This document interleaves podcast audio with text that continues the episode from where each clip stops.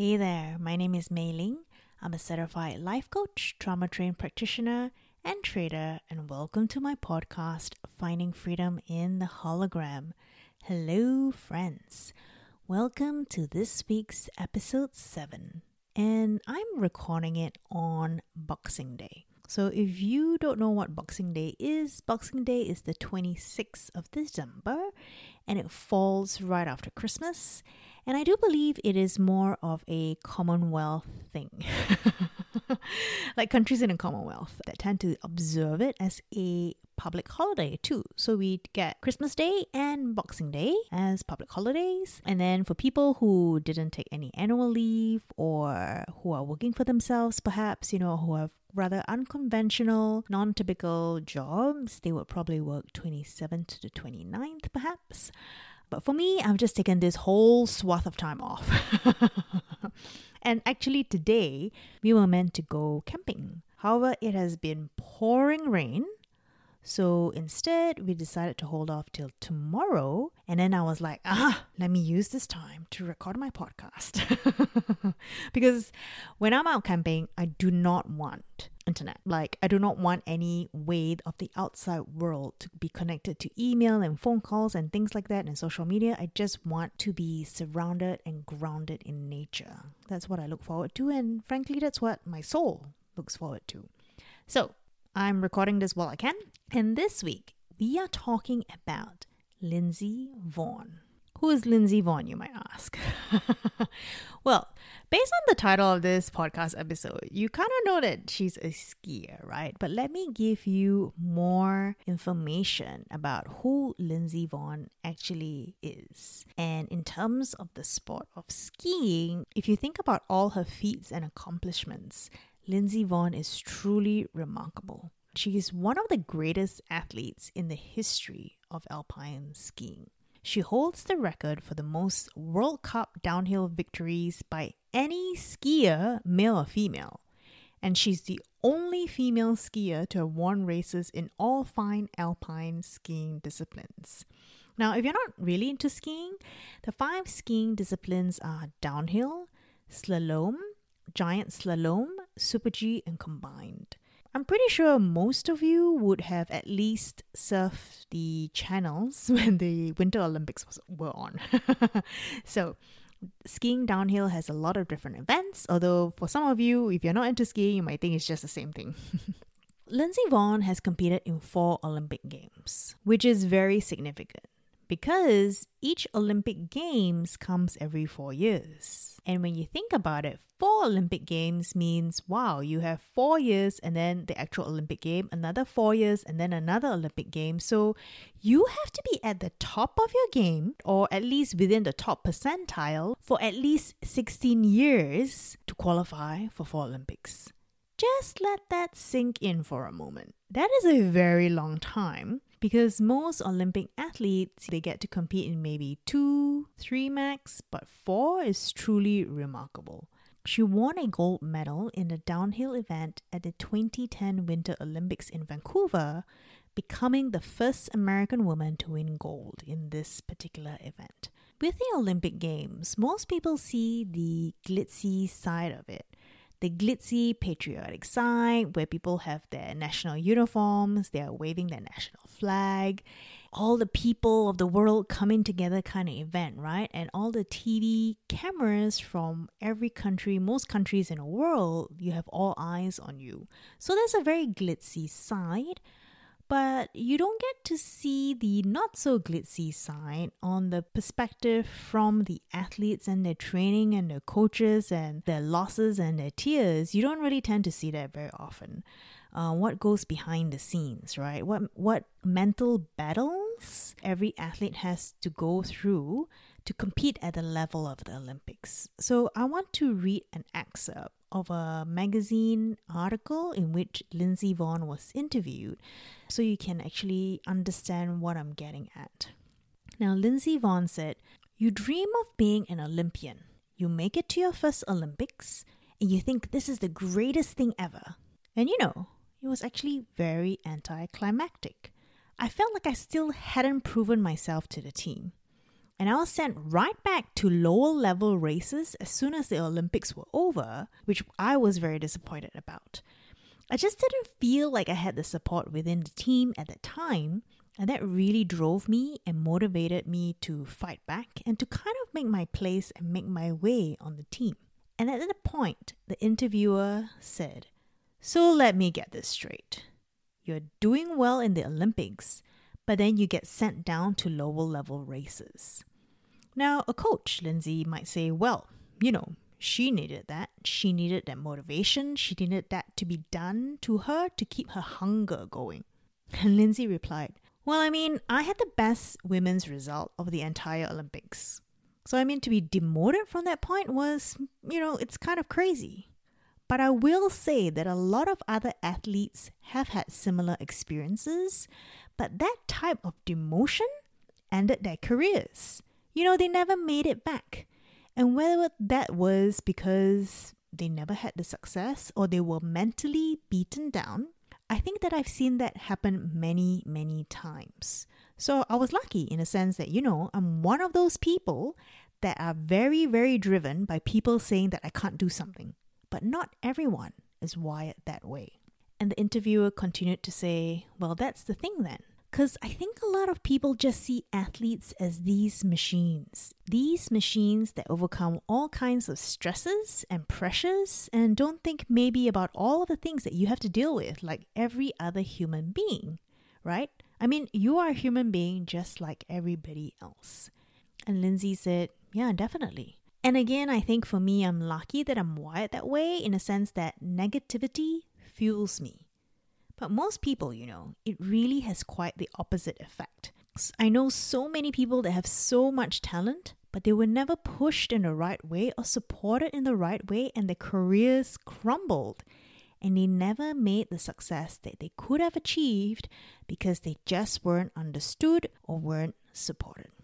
So that is just a glimpse of Lindsey Vonn experiencing the side of the athlete side of what these athletes at this level experience, right? She sees that so many athletes have so much talent, but they're not getting the right support. They're not being mentally supported, they're not being coached, they're not reaching out, and the way they've they view negativity crumbles their career, crumbles their dreams.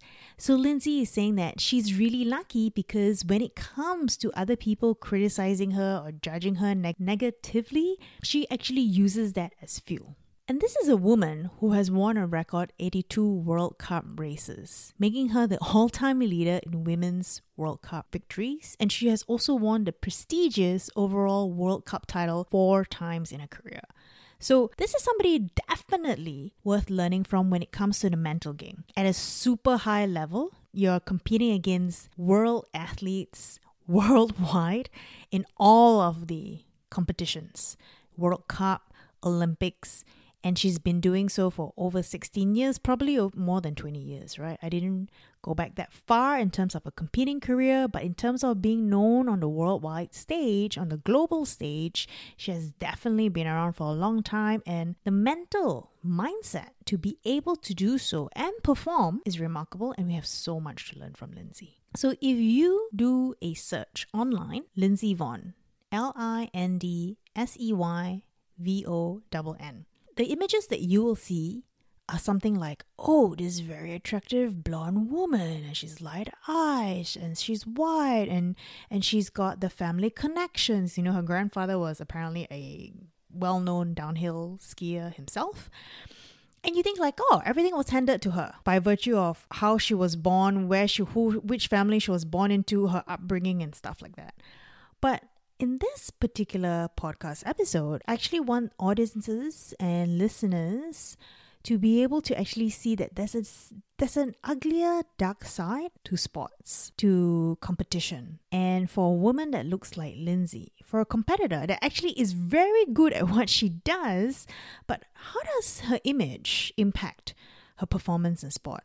How does her image, not for her, right? Because for her, it's her mental mindset game and her training that influences how she performs in the sport, but also there's an aspect where it's other people view her Like sometimes you would feel that if she was more of a nobody in terms of looks, there will be less criticism. There will be less things being said about her and more things being said about her talent. She'll be appreciated more for what she wants to be appreciated more on the world stage rather than people judging her based on appearances. So, Lindsey Vonn, as you can imagine, encountered quite a few sexist criticisms throughout her career because she is a female athlete in a traditional male dominated sport. So, she faced a lot of challenges and scrutiny, often rooted in gender bias. Here are a few examples in which she encountered this in her career. Objectification and focus on, ex- on appearance is number one right? So her athletic abilities were sometimes overshadowed by the focus on her appearance. So media coverage and public discussions were often emphasized by her physical appearance rather than her achievements as a skier. So this objectification undermined her accomplishments and reinforced harmful stereotypes about female athletes. And I can imagine for Lindsey, that must have been so frustrating. right? Imagine thinking that you are going to be interviewed and somebody's going to congratulate you on your performance and how you did well and instead somebody goes and, and makes a comment on your appearance instead right and you're thinking hmm you know is that really the thing to be complimented on doesn't what i achieve doesn't that matter more rather than what i look like i can imagine that can be quite frustrating second of all double standards and stereotypes. So, Lindsey faced double standards compared to her male counterparts. For example, her competitive drive and outspokenness were sometimes framed as aggressive or unfeminine, whereas similar traits in male athletes were celebrated. So there are stereotypes about women's physical capabilities, which were also perpetuated, with some critics suggesting that women were not as capable or skilled in skiing as men, which I can also imagine would be super frustrating for Lindsey throughout her career. And because she looks the way she does, people can't help but be interested in a personal life. because once you're in publicity, you are a celebrity in a way, right? Whether you are a sports celebrity or not, a lot of people they are prying eyes into her personal life. So they were more focused on her personal life sometimes rather than her professional achievements. so it kind of reinforced the notion that female athletes, their worth is actually tied to their relationships or personal lives rather than their athletic abilities. Because if you think about it, nobody goes, "Oh, Tom Brady, he's excellent. He he was Gisele Bündchen's husband, the supermodel." Like people don't phrase things that way for men. They just go, "Wow, Tom Brady. His his um, training, his age, can he still make it? You know, um, he didn't make the first draft when he when he was first into football, but now look at him now." Those are the kind of comments that Tom Brady had. They weren't like, "Oh, he was Gisele Bündchen's husband." Those were not the comments that you heard about. and number four for Lindsey there was body shaming. Because Lindsey, as you can expect of an Olympic level athlete, is muscular and strong. And in order to excel in skiing, think about your quads, man, as you're going downhill, right? You need to have certain muscles working for you. And yes, if you are a professional athlete, competing with the best of the best, of course you're going to be muscular. Of course you're going to go to training, right? Of course you'll be exercising that muscle. So she will not be conforming to traditional beauty standards of being super skinny, of having some muscle tone but not too much muscle tone, whatever those standards are. Her standards are hey, this is what a World Cup level, an Olympic level athlete looks like with all the training for this particular sport of downhill skiing. These are the typical muscles that are emphasized, right? So it perpetuated harmful body image expectations for female athletes when body shaming was involved. Now, despite these challenges, Lindsey Vonn consistently stood up against sexism and discrimination, so good on her. She used her celebrity as a platform to advocate for gender equality in sports and to inspire young female athletes to pursue their dreams. Yay, Vonn. Lindsey Vonn was also very resilient and she was so determined in the face of sexist criticisms. So now she's been a role model. So being so outspoken against sexist criticisms, right? Being an advocate for female athletes who are top of their sport, who should feel proud and not ashamed of how they look and how much they have accomplished, right? So, as a result, Lindsey is a role model for many aspiring athletes, showing that talent, hard work, and yes, for me, I think being able to use negativity and criticisms as fuel, not as something go that you think, oh no, I can't believe they don't like me. I can't believe they said this hurtful thing, and then you take it personally because that's how careers crumble. Just as Lindsey said earlier about the other athletes that she has encountered in her career in that interview. So I don't want to expand upon this because I think this is where we garner the most lessons, and that is how do we cope with criticism? So most of us, we have criticism from two main sides externally so, family, friends, strangers, maybe acquaintances, colleagues, bosses, that kind of thing and internally, which is us criticizing ourselves, right? Self criticism, self sabotage, talking to ourselves very harshly. And that is the main battle because usually we are our own bottleneck. So I want to expand upon how Lindsey approaches coping with criticisms, and then hopefully you'll find that useful in your own lives. So Lindsey really demonstrated resilience and determination. And these are some of the ways that she navigated the challenges. Number one, she kept her eye on the prize, whatever that prize is for her, right? She was focused on her goals. So, being able to stay focused on her goals and aspirations and not allowing criticism to distract or undermine her self belief. Instead, she channeled her energy into her training, continuously striving to improve her skills and achieve her personal best. So that's number one. Number two, she embraced supportive networks.